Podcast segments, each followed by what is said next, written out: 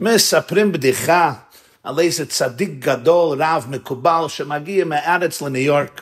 זוג חשוך ילדים מגיע אליו, מתחננים שיברך אותם, שיוולד להם ילד, ממתינים המון שנים לילד, והוא מבטיח להם שהוא יתפלל ומבקש שיכתבו על פתק השם ושם האימא של האישה ושל הבעל, אומר, אני חוזר הערב לארץ, אני הולך ישר ישר לכותל, אני מכניס את הפתק שלכם לתוך אבני הכותל, ואני מתפלל לריבונו של עולם שיברך אתכם עם ילד או ילדה. בסדר, לוקח את הפתק, חוזר לארץ. עוברים חמש שנים. חמש שנים עוברות מאותו יום, והרב הגדול, הצדיק המקובל, חוזר לניו יורק. הוא הולך ברחוב, מי הוא פוגש? אותה אישה מרת רוח שהתחננה לילד, הוא מהסס, הוא לא רוצה להזכיר דברים, אולי יש עוגמת נפש והמון כאב, הוא שואל מה שלמה, או מה שלמה הבעל, ואם יש חדשות.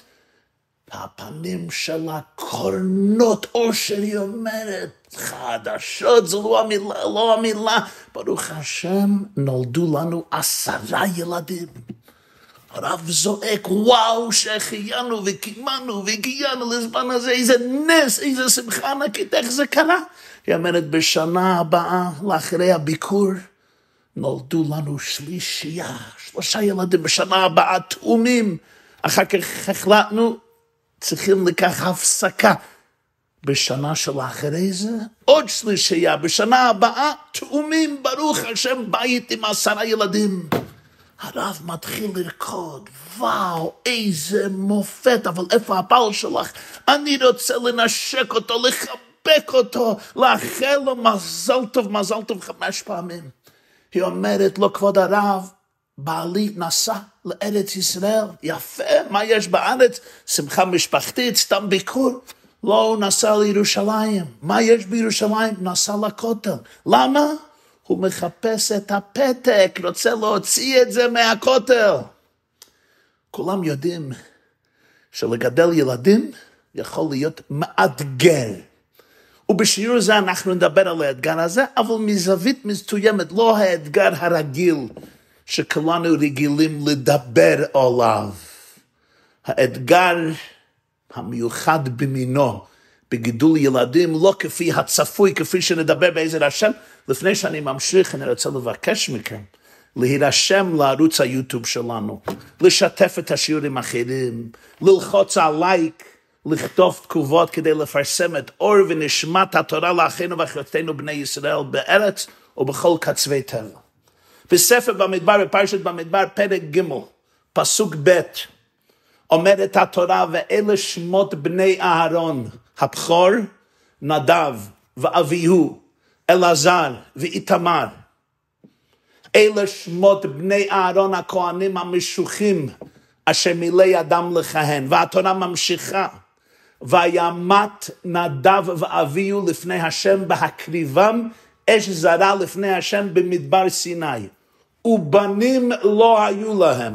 ויכהן אלעזר ואיתמר על פני אהרון אביהם.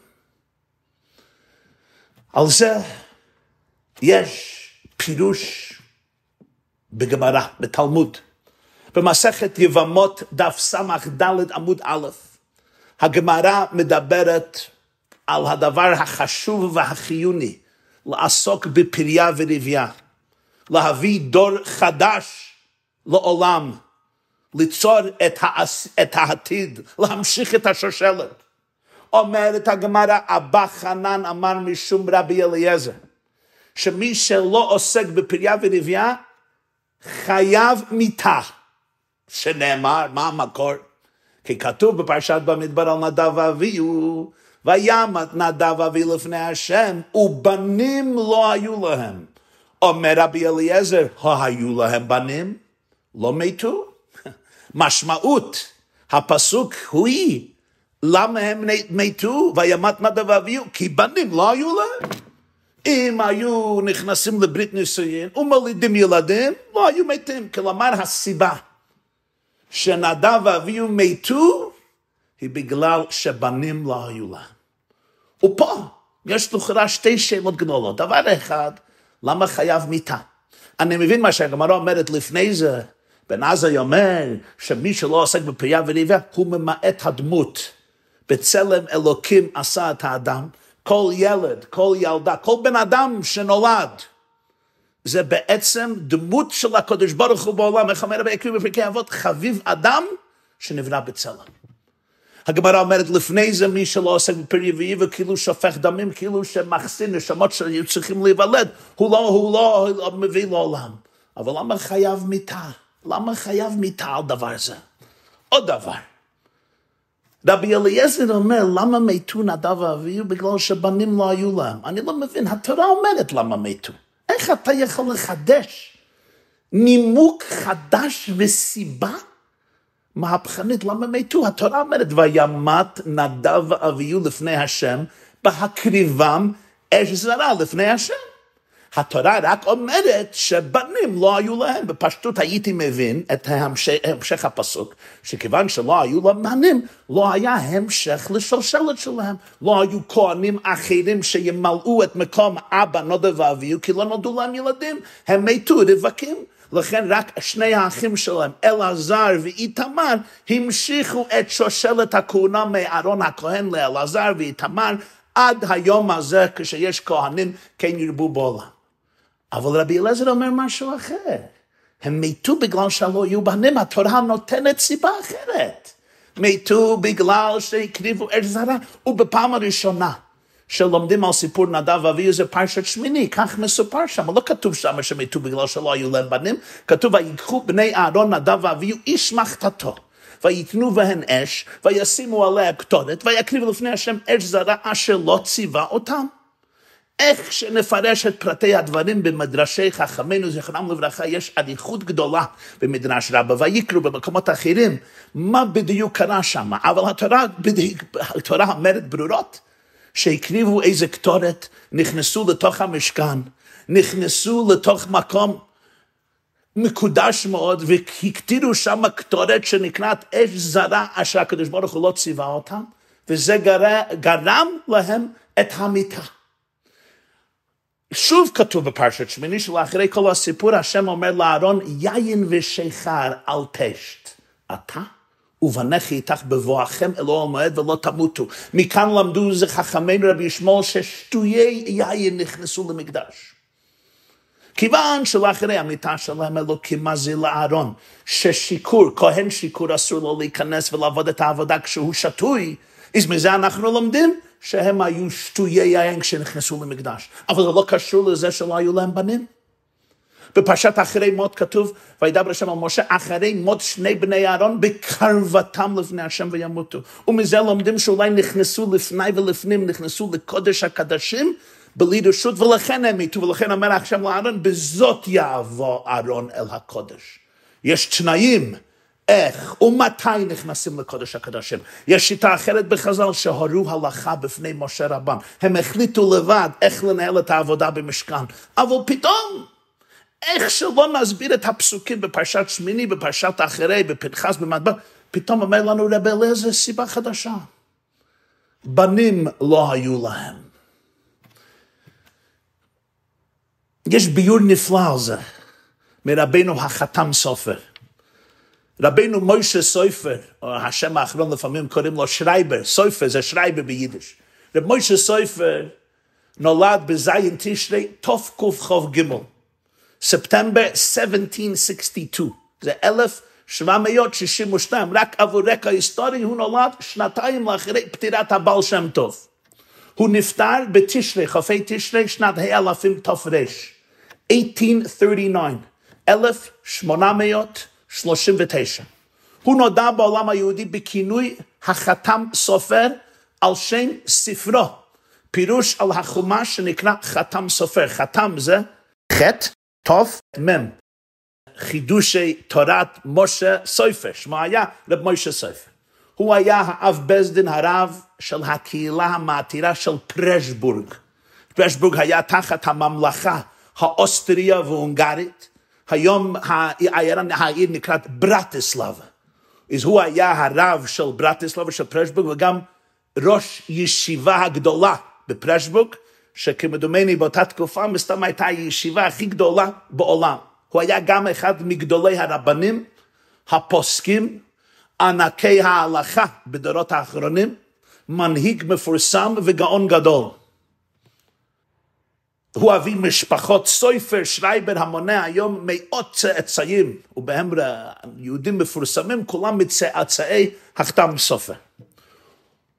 ופה הוא אומר רעיון מאוד מקסים ומאוד מעניין, אומר את זה בקיצור באותיות שלו, ואני רוצה לבאר ולהרחיב את זה לפי הבנתי, לפי עניות דעתי, בעזר השם יתברך.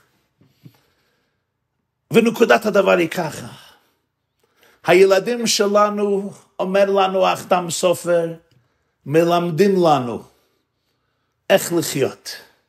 הם מדריכים אותנו איך להשתפר. כשיש לך או לך בנים ובנות, הם מאלצים אותך להסתכל בראי, להסתכל לשפיגל, למיר במורה, ולשאול את עצמך או עצמך שאלות קשות.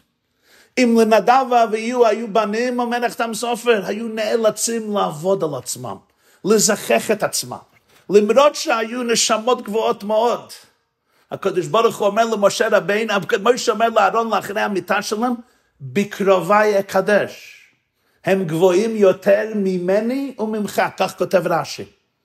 אבל כשיש לנו ילדים, הם מאלצים אותנו, מדריכים אותנו, מחזקים אותנו, מעוררים אותנו, בשפה ברורה ובשפה בלתי ברורה, לעלות עוד יותר גבוה, לזכך את המידות. כל בן או בת מגביה מורה לאבא ולאמא, ומראים להם מי הם.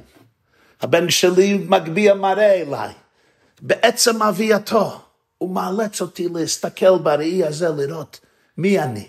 אולי לא מי אני במודעות, אבל בתת מודעות. אולי לא מי אני בהכרה, אבל בתת הכרה. אולי לא מי אני או אני שכולם אחרים יודעים, אבל האני האמיתי, האני הפנימי, האני העצמי. חבר, רב, אולי נותן מוסר, אולי מוסר טוב. הבן או הבת לא צריכים ליתן מוסר. הבן או הבת זה חתיכת מוסר חי, מוסר הכי גדול בעולם והכי בריא בעולם. מגיע מהילדים, לא צריכים לדבר, לא צריכים להטיף, לא צריכים לתת לך דרשות ולהרצות. כשאתה מסתכל עליהם ברצינות, באכפתיות, ברגישות ובאותנטיות, הם ישקפו לך בעצם ההנהגתם. מי אני? מי אתה? לחיוב או לשלילה? אז אם לנדב ואביהו היו לה ילדים, ודאי שהם מתו בגלל מה שהם עשו. הקריבו קטורת זרה, הורו הלכה בפני רבן, נכנסו לפני ולפנים, אה, שטויי היו נכנסו למקדש, ועוד סיבות המבוארות במדרש, שזה לא הנושא של השיעור. זו הייתה הסיבה, אבל התורה מתוננת. בנים לא היו להם. היי, זה נשגעת קין קינדר. לא היו להם ילדים להפגין להם, להראות להם איפה צריכים להתמקד בעבודתם העצמית, הנפשית, הרגשית, הפסיכולוגית, הרוחנית. אם היו להם בנים, הבנים היו מראים להם. איפה הטעויות שלהם, איפה השגגות שלהם. איפה ההבנות שלהם, איפה העיוות בחשיבה שלהם, והיו מאלצים אותם, או עוזרים אותם, או או מעניקים השראה והתעוררות, שיעשו תשובה. מכאן יש בניין אב דומני ויסוד גדול בכל מערכת החינוך, אם זה בין אבא ואימא וילדים וילדות, בגיל קטן, בגיל מבוגר, בגיל מאוד מבוגר, אם זה בין סבא וסבתא ונכדים ונכדות, אם זה בין סבא רבא וסבתא רבא ונינים ונינות, אם זה מורי דרך, מנהיגים, משפיעים, משגיחים, מורים, מחנכים ומחנכות עם התלמידים והתלמידות שלהם. יש תופעה, ובזמננו זה, התופעה הזו מאוד נפוצה. ילדים, בפרט כשהם מתבגרים יותר, אולי כבר נשואים, כבר יצאו מהבית, הבת פונה לאימא, הבן פונה לאבא, או לאימא או לאבא, ומתחילים להאשים אותם.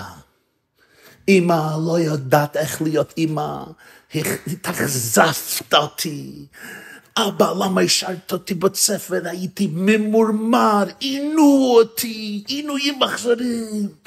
הייתם אטומי לב.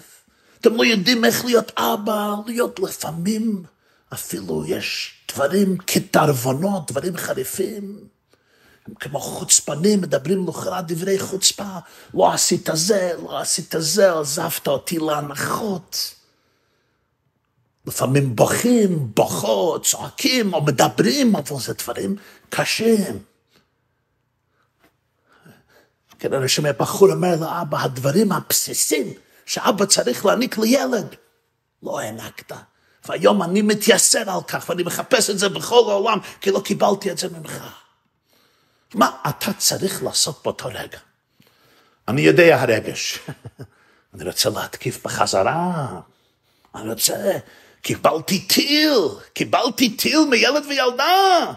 אני רוצה להתקיף בחזרה, להראות להם מי הבוס פה, או לפחות להגן על עצמי. להגיד לכם, ילדים, מה קרה עם כיבוד אב ואם? כבד את אביך ואת אמך, עשרת הדיברות. או כששמעתי אמא אומרת לבת, בת מבוגרת, האמא כבר מבוגרת בשנים, ברוך השם, והיא אומרת לבת שלה, איך את יכולה להיות כפויה טובה כל כך, לאחרי כל מה שעשיתי בשבילך עשרות שנים, מסרתי את נפשי עבורך ועבור האחים שלך ועבור האחות שלך. וכך, זוהי הכרת הטוב שלך. אני ואבא שלך השקענו בך כל כך הרבה. אבא אומר לילד, מאות אלפי דולרים, בזבזתי, לא בזבזתי, אבל הוצאתי עבורך. סחפתי אותך לכל תרפיסט, שיניתי בית ספר חמש פעמים, חופש פעמיים בשנה, תמיד, בגדים חדשים, אוכל טוב בבית. אתה מפונק, מפונק. ואחר כך אבא ואמא אומרים הדבר הרגיל, ואיך זה היה כשאנחנו גדלנו. אמא מגיעה אליהם, איך אני גדלתי? אמרה לבת שלה, את חושבת שאני אמא משוגעת? תכירי את אמא שלי. את יודעת מה אני אמרתי? איך היה הבית שלנו לפני פסח? את מתאוננת? את יודעת איך הבית שלנו היה בערב שבת, בערב חג, בערב פסח? היה חלום פלאות. לך יש גן עדן, לך יש גן עדן. ואת עוד מתאוננת. זה האינסטינקט. אני, אני מקווה שנתתי ביטוי טוב לאינסטינקט. אבל אני אומר לכם, מוריי ורבותיי, שהפסוק הזה מלמד אותנו שבדרך כלל זו לא התגובה הצודקת. זו הזדמנות לקירוב. זו הזדמנות לתקשורת, לדבקות. כשאת מתחילה להגן על עצמך, או אתה, האבא, מתחיל להגן על עצמך, לפעמים מאבדים ומחמיצים הזדמנות פז. הילדים האלה כואבים. אולי הם צודקים, אולי הם לא צודקים, אולי צודקים ב-50 אחוז, אולי צודקים ב-95 אחוז, אולי צודקים מזווית הראייה שלהם. בסדר, לא נכנס לזה עכשיו. זה חשוב, אבל לא ברגע זה. יש להם כאב, תקשיב, תפגין אכפתיות, תהיה סקרני, תהיה רגיש. אם אני מתחיל לצעוק עליהם, אתם כפויי טובה, מפונקים, מסרתי את הנפש שלי. אפילו אם אני אומר להם דברים אותנטיים, למשל, עשיתי כמיטב יכולתי, וזהו, גם לי לא יש חיים מושלמים. בבקשה, להתבגר, להפגין קצת resilience, אה, קצת אומץ, קצת נחישות, אל תהיו ככה קטנים, babies, babies, babies, בוכים כל הלילה, לכולם יש טראומה, לכולם יש פצעים, לסבא שלי עבר אוישוויץ, בסדר, בסדר, מספיק, יש לכם בית, יש ארוחת ערב, יש חשמל, יש מים, יש בריאות, בסדר. דברים מאוד אמיתיים, הרבה מרצים מדברים על זה כל הזמן. אבל לפעמים מה הם עושים? סוגרים את עצמם, אומרים, אין לי מי לדבר. השתדלתי לדבר עם מאמא, אין לי מי לדבר, צועק עליי. ומה קורה? התקשורת נפסקת. הדבקות, החבילה מתפרדת. אפילו קצת. אבל אם אני יכול באמת להקשיב, אפילו אם זה כואב, ואפילו אם יש לי עשרה תירוצים, מובחר מן המובחר, ואפילו אם אני בדרך כלל או בהרבה דברים צודק, זוהי הזדמנות פז ללמוד. מה היו הצרכים של הילדים שלי? מה הם עכשיו הצרכים הילדים שלהם? מה החלל בליבה, בלב שלהם? למה הם זקוקים? ממה הם סובלים? ואולי אולי אני גם יכול לתקן דברים. איך אומר הנביא האחרון, מלאכי בנבואה האחרונה לעם ישראל בתחילת בית שני, הנה יום, אה, הנני שולח לכם את אליהו הנביא לפני בוא יום השם הגדול והשיב לב אבות על בנים, אומר רש"י, והשיב לב אבות על ידי בנים. החתם סופר אומר, בנים לא היו להם, התורה מתאוננת, איי, נדב ואביהו החמיצו הזדמנות, לא הבינו שהתיקון הכי גדול בחיים יכול להגיע לך מהילדים שלך. אל תגן על עצמך, אל תצעוק, תקשיב. כשאתה מרגיש אינסטינקט ממש לצעוק בקול גדול, תהיה סקרן. תלך לפנימיות שלך ותשאל את עצמך שאלות קשות. מה קרה עכשיו? Why am I so insecure? למה אני צריך לברוח לסין? למה אני צריך להתפוצץ ולהתפרץ? זה ילמד אותך מי אתה. בנים לא היו להם, תלמד מי אתה. תשתפר. וזה נכון לא רק שהם מתבגרים ובאים בטענות ומאשימים אותך, זה נגיע לכל משך הזמן של גידול ילדים. יש פה באנגלית uh, מצב uh, שקוראים לזה uh, Oppositional Defiance Disorder. כן, ODD, oppositional defiant disorder, בעברית זה הפרעת התנגדות. זו, קוראים לזה הפרעה התפחתותית, בהנהגה. זה מתאפיינת בדפוס חוזר ונשנה של התנהגות מאוד נגטיבית ושלילית. הילד מתריס, מתנגד, עוין כלפי דמות, אה, דמויות סמכות. וזו התנהגות קבוע במשך לא רק זמן, אז נתנו לזה שם כמו כל הדברים. ה-positional defiance disorder. אני מכיר משפחה, סבלו מאוד מבת, לא, לא צייתה לשום חוקים בבית, וממש כל מה שאימא אמרה, קיללה ועשתה את ההפך, ואבא אותו דבר. הלכו לאיזה אוניברסיטה גדולה, ניו יורק אוניברסיטי במנהטן, שילמו אלפי דולרים שיהיה דיאגנוזה, מה היה הדיאגנוזה? היא סובלת מדיכאון, היא סובלת מהפרעה של התנגדות, ה-positional defiance disorder, והיא סובלת מ-anxiety, מתח, ואמא אומרת למזל, הצלחתי לשלם 6,000 דולר, אני ידעתי זה לבד, אומר, עכשיו יש לך אבחון מדויק, אבחון מדויק. אבל פה צריך להתבונן, כי פה צריכים שיקול הדעת מאוד מאוד רגיש, וזה שמעתי מהמון מומחים, המון מומחים, שמתמחים היום בכל הפסיכולוגיה לגדל ילדים. יש פה, יש פה בעיה מהותית. אם מדברים על חום או צינון, זה בעיה בתוך הילד עצמו. אם הילד מכיר אותי או לא מכיר את מי, הוא מצונן. יש לו לדאבוננו חום, יש לו חס וחלילה אינפקציה, יש לו, העצם נשבר, זה לא קשור עם היחס שלו איתי, מכיר אותי, מה לא מכיר אותי, היד כואב, צריכים לתת אה, ריפוי, צריכים לתת תרופות, צריכים לתקן משהו.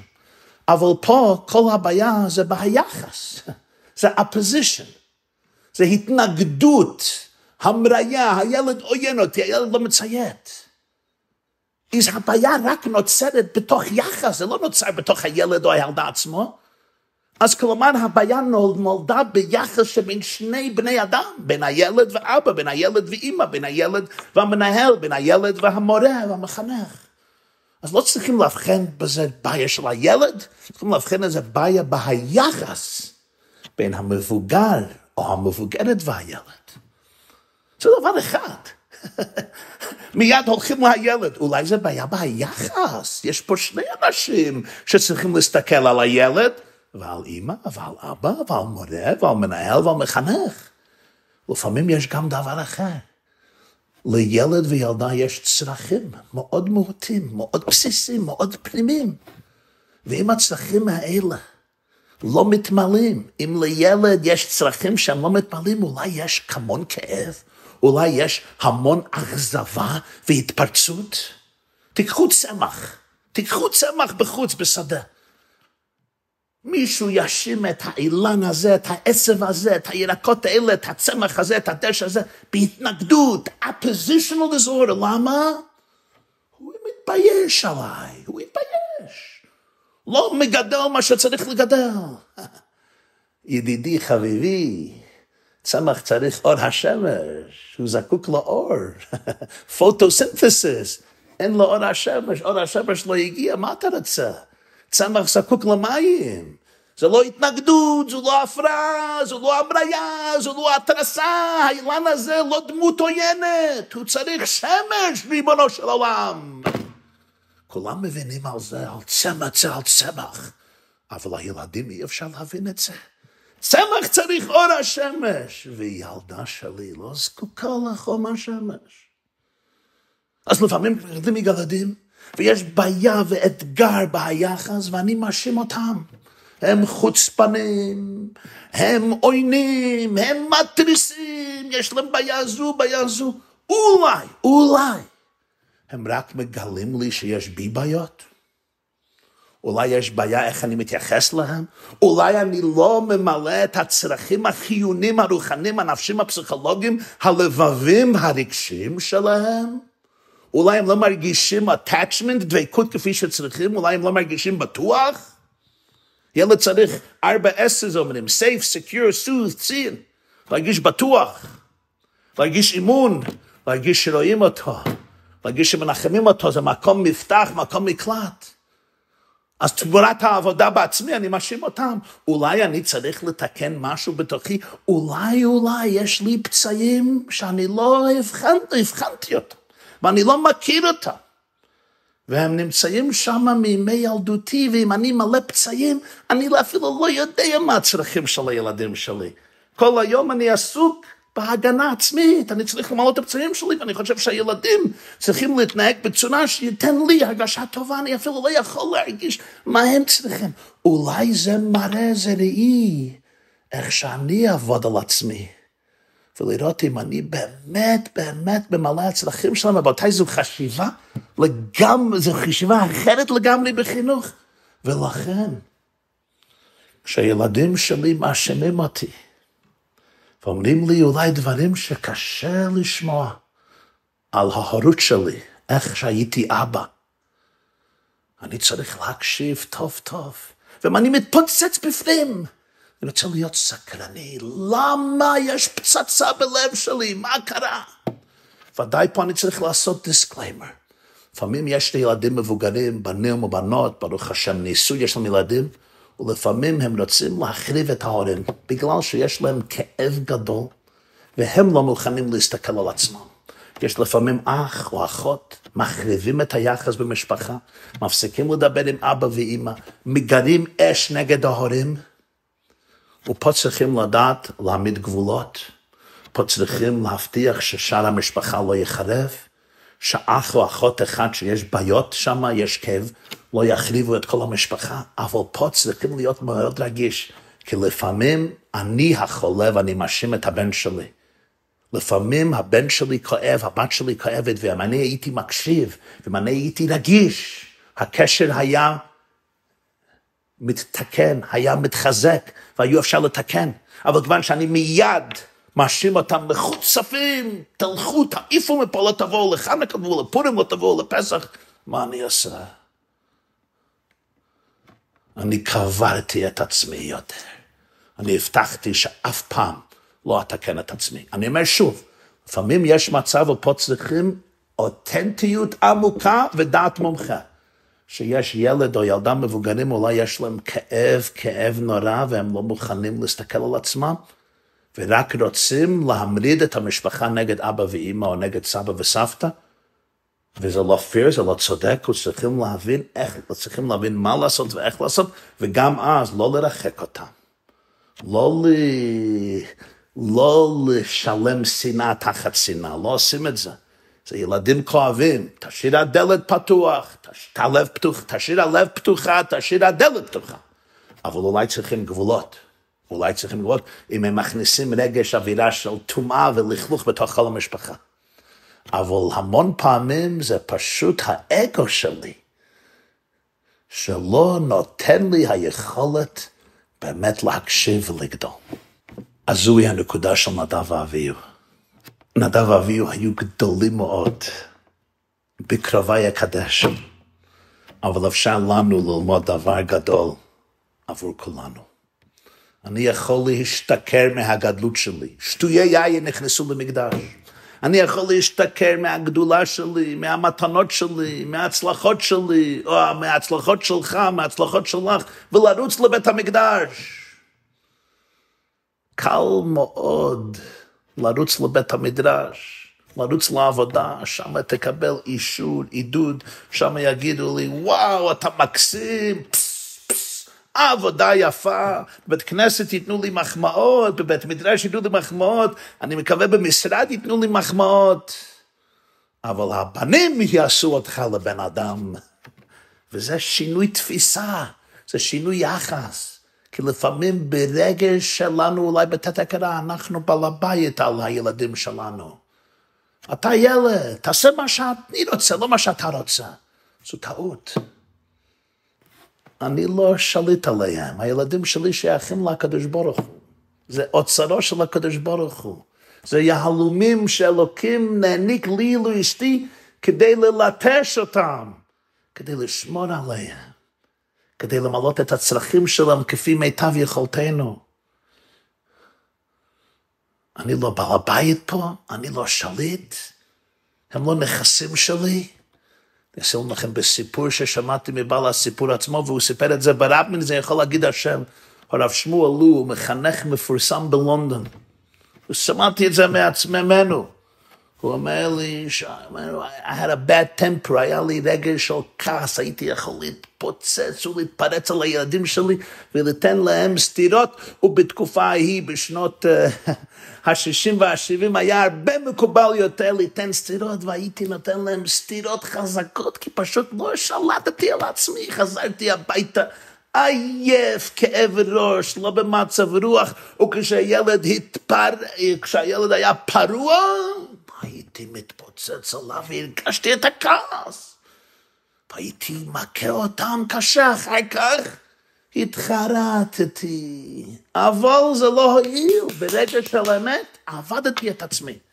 רב שמואל אומר, הגעתי פעם מלונדון לניו יורק ונכנסתי להרבי מלובביץ' וסיפרתי לו את הכל ללא כחל ושרק. הרבי הקשיב, והרבי הסתכל עליו ואמר, רב שמואל, יש חברים לפעמים שמבקרים בבית שלך כדי לשחק עם הילדים שלך? הוא אומר, ודאי, תמיד חברים מכיתה, חברים מרחוב, באים לבית, משחקים, תמיד, כמעט בכל יום, בשבתות, בחגים.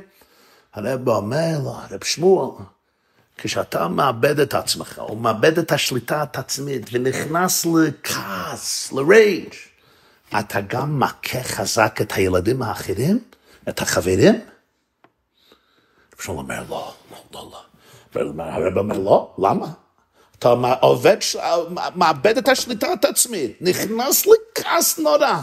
למה אתה לא נותן סטירות לילדים האחרים? שמואל אומר, זה נשמע קינדר, כי זה לא הילדים שלי. איך אני יכול להעז לתן להם אגרוף בראש? אני לא יכול, זה לא ילדים שלי. הרב הסתכל עליו. ואומר לו, deine Kinder sind nicht deine Kinder, dem Eberstens Kinder. והילדים שלך זה הילדים של הריבונו של עולם.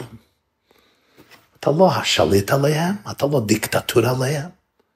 ואחר כך אמר לו בזה הלשון ביידיש ואני אתרגם. הוא אומר, בפעם הבאה, שאתה מתכעס ומתקצף ומתמלא רוגז, ומרים את היד שלך, ותן סטירה לילד, בגלל הכעס שלך. Mir, der Hand darf sich anheben, treißeln. Wie kann ich schlagen dem? היד שלך אמור להתחיל לרעוד. איך אני יכול להכות ילדו, בנו של מלך מלכי המלכים הקדוש ברוך הוא. תודה רבה.